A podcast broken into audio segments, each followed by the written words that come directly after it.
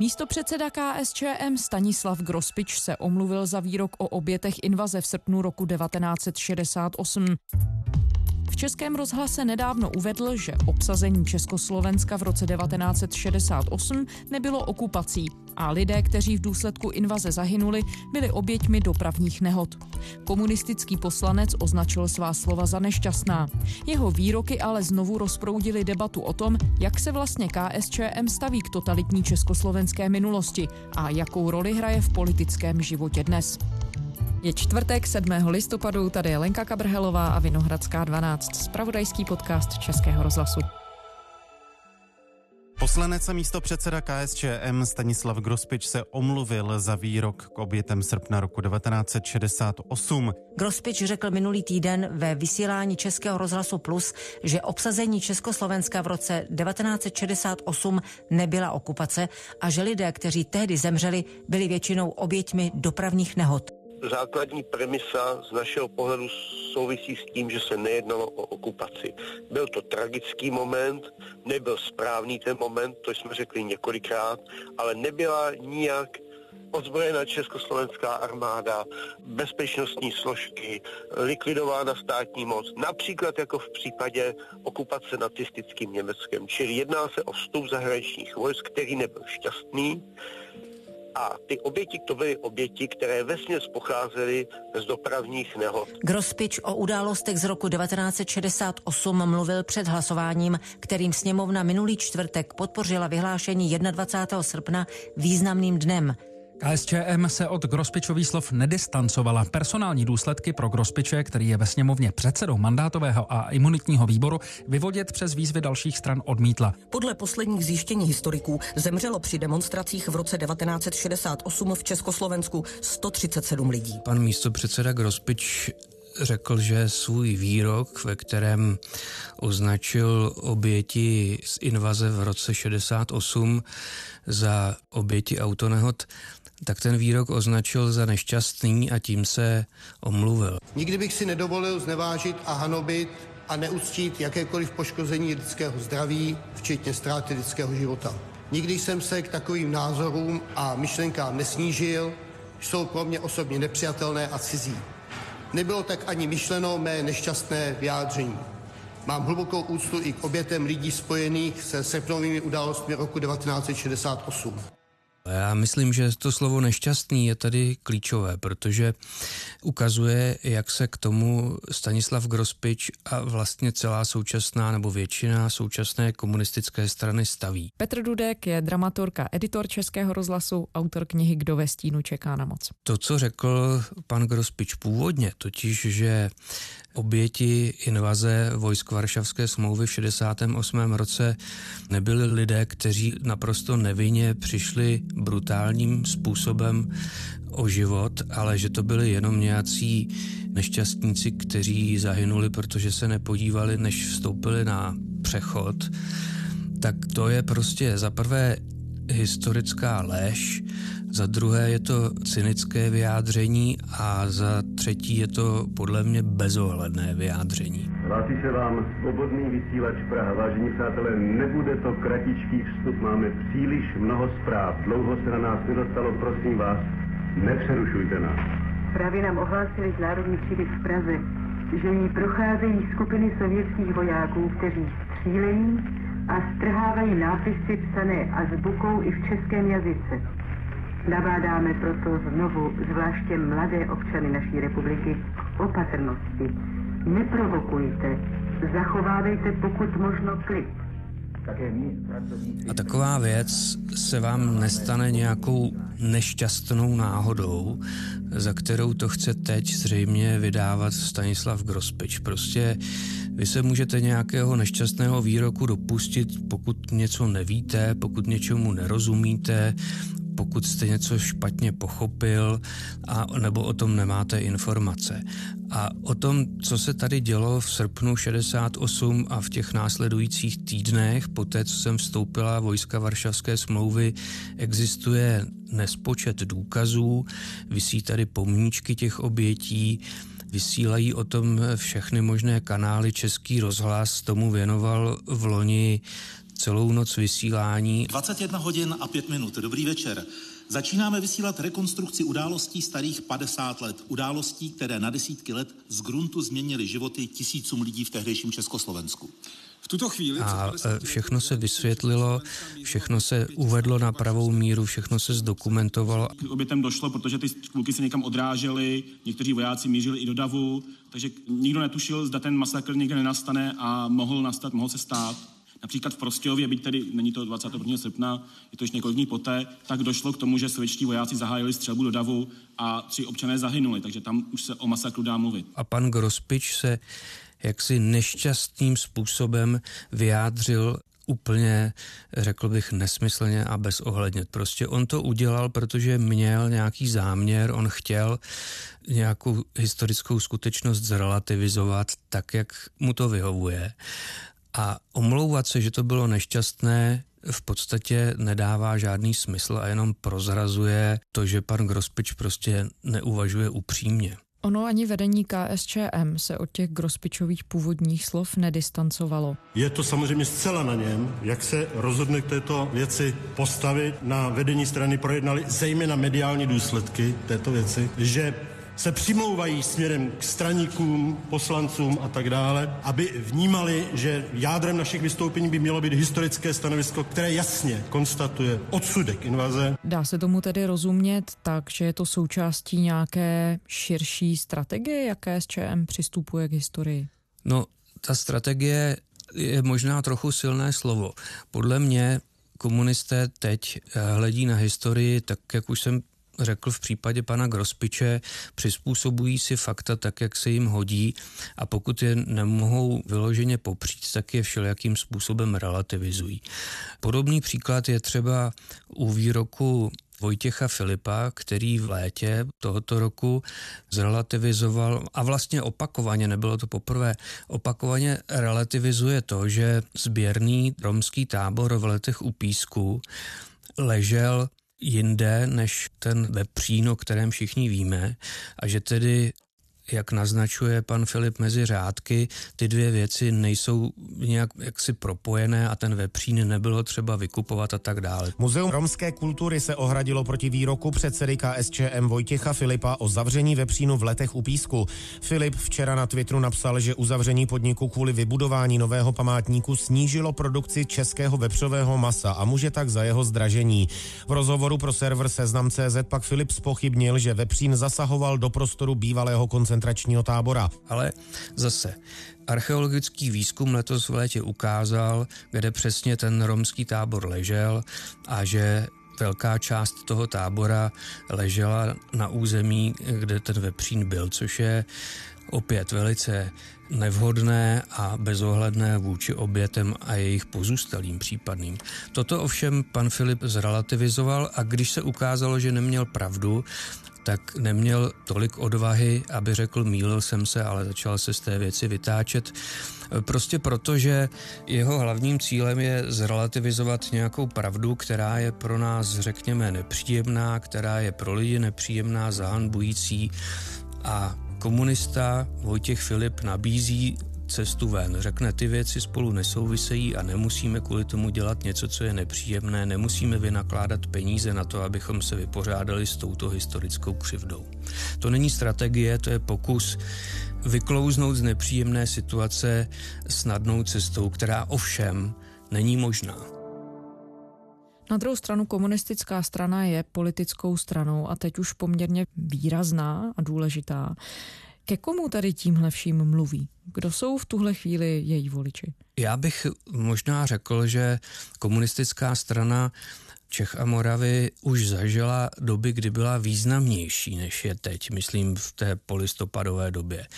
Jednu dobu totiž komunisté představovali takový zásadní protestní hlas. Oni se stavěli kriticky k privatizaci v 90. letech a tak jako se během privatizace a transformace v 90. letech nějaké chyby udělali, to je při tak velké operaci nevyhnutelné. A pak se některým lidem opravdu nedařilo dobře, tak komunisté byli schopní na sebe vzít roli těch, kteří budou privatizaci kritizovat a tím pádem získají sympatie lidí, kteří z transformace nevyšli dobře a jejich životní úroveň buď to zůstala stejná, zatímco životní úroveň ostatních se zlepšila, anebo se jejich životní úroveň dokonce zhoršila. Takové případy samozřejmě jsou a není jich málo. To byl takový největší polistopadový vzmach, co se týče sympatií chovaných k komunistům. Pak se ale ukázalo, že těch protestních hlasů je víc. Najednou se tady, když se přesuneme do současnosti, objevuje Tomio Okamura a jeho, řekněme, silně proti imigrantská rétorika, která přitahuje podobný typ lidí, jako jsou původně komunističtí voliči. A nakonec i hnutí ANO má některé rysy populistické ve své politice, které ubírají komunistům podporu. Takže podle mého názoru komunisté už svou nejlepší chvíli v polistopadové historii zažili a teď, i když se podíváme na volební výsledky, tak si to můžeme potvrdit, jejich popularita spíše klesá. Ne nijak dramaticky, ale postupně a ty důvody jsou ty, které jsem teď naznačil. Komunisté začínají bilancovat debakl strany ve sněmovních volbách. Z některých krajů se ozývají hlasy, že vedení by mělo převzít zodpovědnost, nejlépe osobní. Strana ztratila víc než polovinu poslanců a získala necelých 8% hlasů voličů. To je nejhorší výsledek ve sněmovních volbách za dobu její existence. Komunisté by se poprvé v historii nedostali do poslanecké sněmovny. Vyplývá to ze srpnového průzkumu společnosti Kantar CZ pro českou televizi. Volby by... Jakým způsobem s tím komunisté komunisté tedy nakládají. Samozřejmě je to politická strana, která si chce zachovat vliv na to, jakým způsobem jsou rozděleny mocenské struktury ve státě. Tak jak to dělá? No, podle mého názoru se komunisté po posledních volbách dokázali nějak postavit tomu sestupnému trendu a vlastně jim velice pomohlo hnutí ANO. Komunisté nikdy nebyli stranou, která by měla snadnou cestu do vlády. Prostě žádná z ostatních parlamentních stran s nimi koalici nebyla ochotná vytvářet, takže komunisté zůstávali notoricky v opozici byla to pro ně role, která jim vyhovovala do jisté míry, protože sice se nedostávali k těm nejdůležitějším postům, na druhé straně nenesli žádnou odpovědnost a mohli pohodlně kritizovat. A teď se ukázalo, že se jim objevuje příležitost, jak se dostat nikoli do vlády, ale stát se tím jazyčkem na vahách, jak se říká, při skládání koalice prostě Andrej Babiš pochopil, že se o komunisty může opřít, aniž by je do vlády bral. To znamená, že komunisté vlastně hlasují s vládou a s vládními poslanci a umožňují existenci této vlády a zase nenesou za to žádnou odpovědnost. Potřebné kvórum pro vyslovení důvěry vládě bylo 99, pro návrh 105 hlasů, proti návrhu 91. Děkuji. Druhá vláda předsedy hnutí Andreje Babiše dostala důvěru od poslanecké sněmovny. Menšinový kabinet ANO a ČSSD podpořilo celkem 105 poslanců, včetně komunistů. Opozice po hlasování upozornila na to, že se poprvé od roku 1989 na vládě podílí komunisté. KSČM jsme podepsali dohodu, která umožní vznik a toleranci. Není to samozřejmě žádná e, nějaká spolupráce, ale KSČM nás jednorázově podpoří a bude nás tolerovat.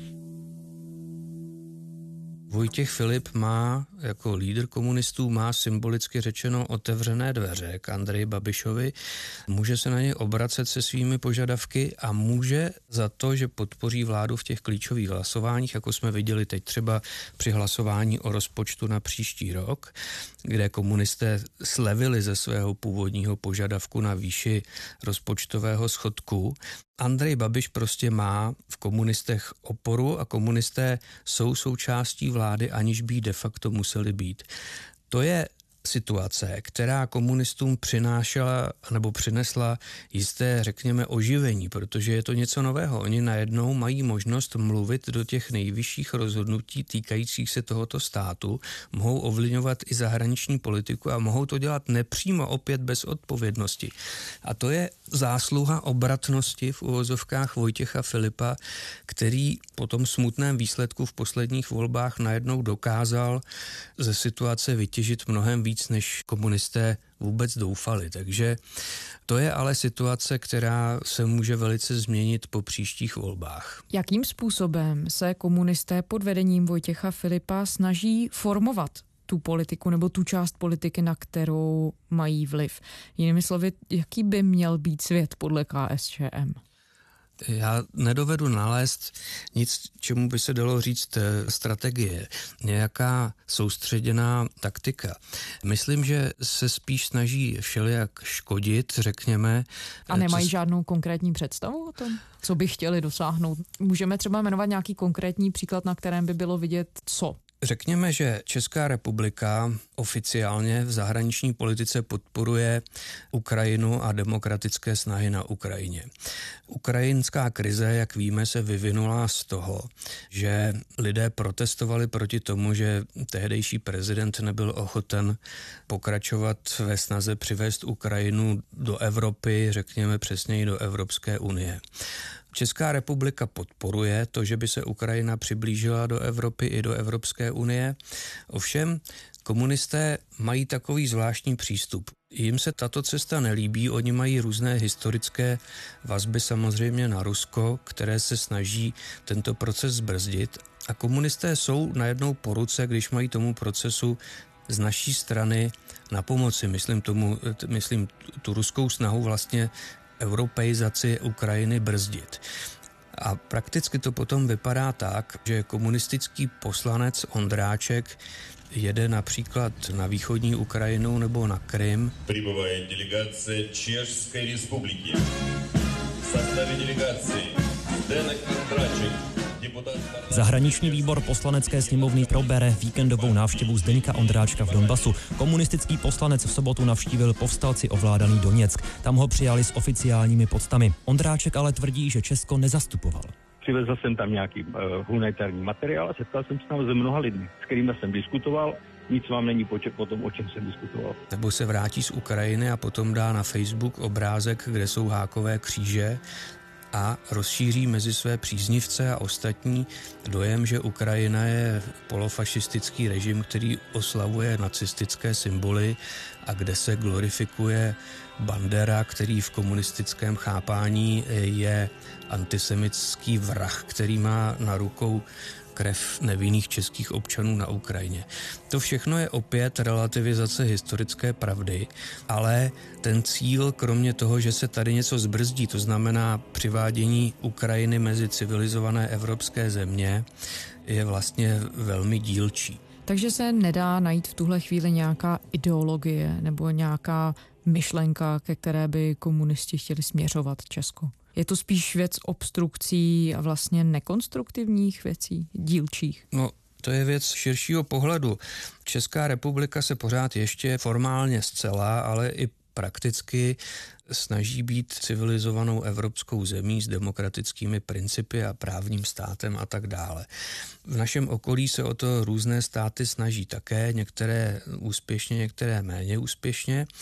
A tenhle proces sice komunisté jaksi formálně podporují, ale fakticky ho nejrůznějším způsobem brzdí, komplikují a nepřispívají k jeho zdárnému zakončení, ale sami nepřinášejí žádnou alternativu. Když se jich zeptáte, jak by měla vypadat zahraniční politika České republiky podle vás, tak začnou říkat, že místo Evropské unie bychom se měli soustředit na organizaci pro bezpečnost a spolupráci v Evropě, což jak si nemůžete ty dvě organizace navzájem zaměňovat a Evropská unie je v tomto nenahraditelná, čili to vlastně žádná alternativa není.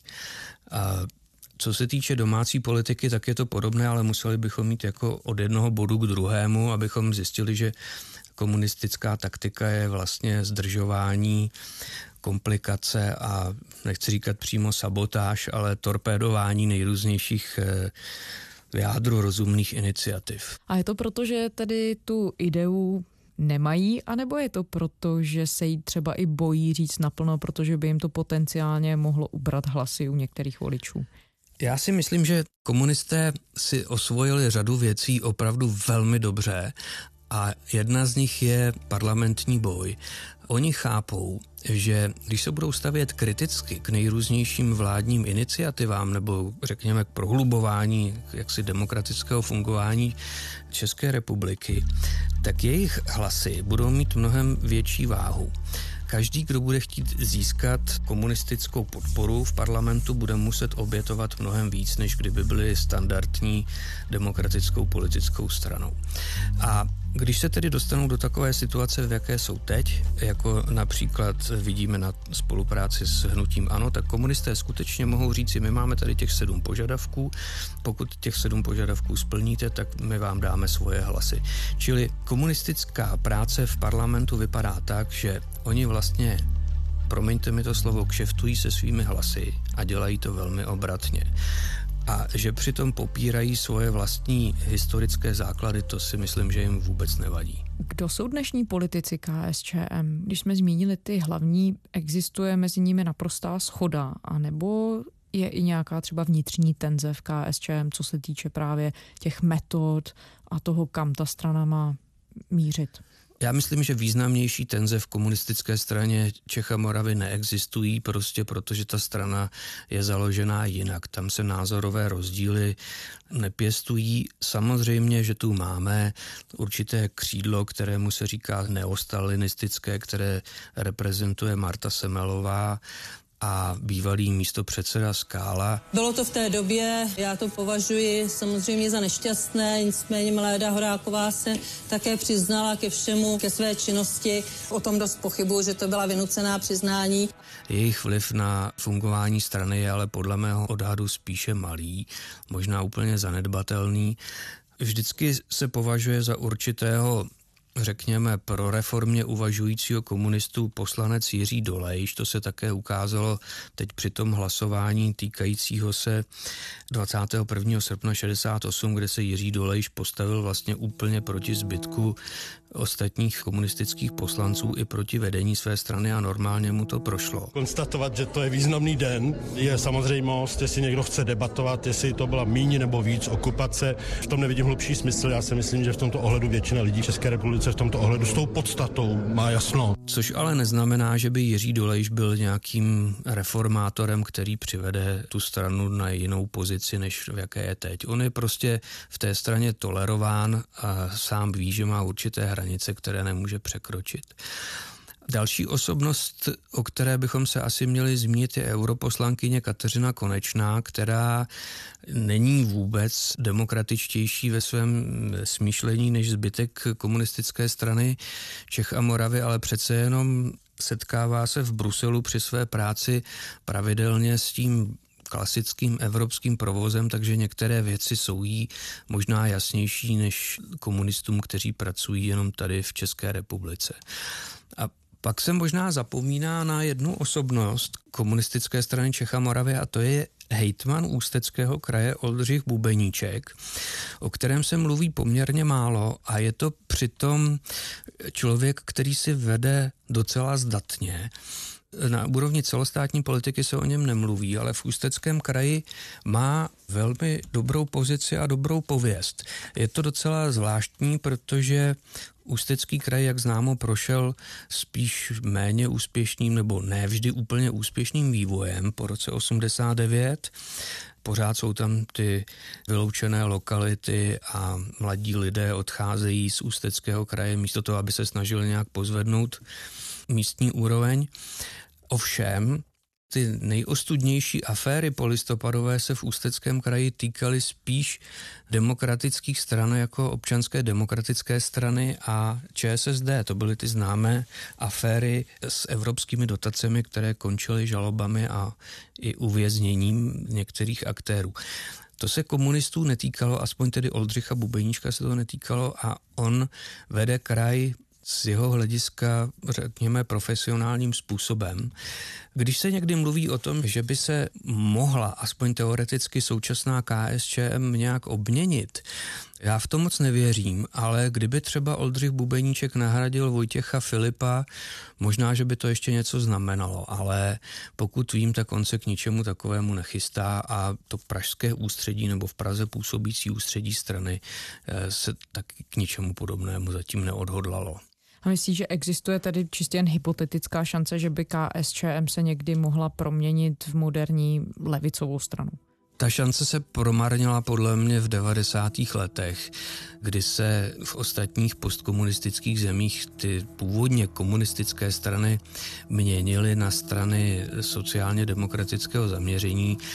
Ne po každé to skončilo úspěchem, na Slovensku ta postkomunistická levice už zanikla například a tehdy byla šance komunistickou stranu nějak reformovat a měnit a, a přeměnit ji na tu klasickou sociální demokracii, ale v České republice to byl problém, protože tady vlastně autentická sociální demokracie vznikla, respektive byla obnovena a měla docela silnou pozici. Nemyslím si, že by teď se dala eh, současná KSČM nějak jednoduše reformovat, prostě protože ona žije ze své historie předlistopadové, opírá se většinou o voličstvo, které si ještě tu předlistopadovou dobu pamatuje, váží si ji z nejrůznějších důvodů, anebo se dívá na současnost tak kriticky, že ta polistopadová doba jim připadá jako, že byla lepší, když oni třeba už nic nevědí. E, s tím se nedá prostě strana reformovat. To by musela hledat, zvolit si nové jméno, nové vedení a hledat vlastně nové voliče, což by pro ní bylo asi smrtící. Ty se vlastně tímhle vším zabýval právě v té své knize Kdo ve stínu čeká na moc, objel si kvůli tomu i kus střední Evropy. A vlastně si teď částečně také popsal ty rozdíly mezi Českém a ostatními středoevropskými zeměmi. Čím je to dáno, že zatímco tam se komunisté reformovali, byť možná někdy také třeba jenom na papíře, tady si polistopadoví komunisté vysloužili vlastně velkou schovývavost, vstřícnost, úctu a v podstatě podíl na moci? No, my jsme to psali v té knize, já nejsem úplný autor, ale jenom spoluautor té knihy a v těch kapitolách, které jsem psal já, jsem se tím trochu zabýval, to je pravda. Čeští komunisté byli v trochu jiné pozici než třeba polští nebo maďarští. Česká komunistická strana byla konzervativnější než komunistické strany v těch ostatních sovětských satelitech. Byla asi co se týče relativní velikosti větší. Někteří eh, společenští vědci tvrdí, že neexistovala v Československu a bavme se tedy o České republice, rodina, která by neměla ve svém středu žádného člena komunistické strany, čili ta strana infiltrovala do společnosti v, v nebývalé míře. No a když se z, prostě komunisté vyskytují ve vašem okolí takhle blízko, že vlastně máte v každé rodině aspoň jednoho, někde jich je třeba víc, tak je trochu těžké tu část společnosti nějak prudce amputovat. Pak se udělala asi další, řekněme, riskantní operace, totiž, že se po listopadu komunistická strana nezakázala, tak jako v jiných nebo v některých jiných postkomunistických zemích. Zůstala normálně v poslanecké sněmovně a když se schvalovaly některé velmi důležité, vlastně klíčové transformační zákony, tak k tomu byly potřeba i hlasy komunistických poslanců. A tehdy komunisté pochopili, v čem leží jejich budoucnost v demokratické České republice. Oni prostě budou v tom parlamentu a budou spolupracovat, čímž si vlastně vykoupí i jistou vážnost a legitimitu. Znovu demokratičtí politici se hájili a říkali, je lepší ty komunisty mít takhle v tom parlamentu, v té ohrádce, kde na ně bude vidět a budou tam pod kontrolou, než je mít jaksi rozptýlené a nechat je, aby si nějak podvratně angažovali tady a tamhle. Myslím, že ta taktika nevyšla vůbec a byla chybná ale v tom se lišila od ostatních postkomunistických zemí, protože tam byli komunisté přinuceni rozpustit svoji starou stranu, zvolit si nové jméno a přeregistrovat svoji členskou základnu, což je velice riskantní a namáhavá operace. Všechny přitom ztratili velkou část podpory, ale za cenu toho, že se nějak změnili, změnili svůj charakter, stali se z nich, řekněme, normálnější politické strany. A česká komunistická strana k tomuto donucena nebyla a tím pádem je jí vlastně vymezen nikoli rozvoj, ale spíš čas, po který se tady jaksi bude biologicky ještě zdržovat a ten čas se krátí. Petr Dudek, dramaturg a editor Českého rozhlasu. Děkujeme. Těšilo mě. Ze čtvrteční Vinohradské 12 je to vše. Poslouchejte nás kdykoliv v podcastových aplikacích na svých mobilních zařízeních. Jsme také na iRozhlas.cz. Pište nám na adresu vinohradská12 zavináč rozhlas.cz. Těšíme se zítra.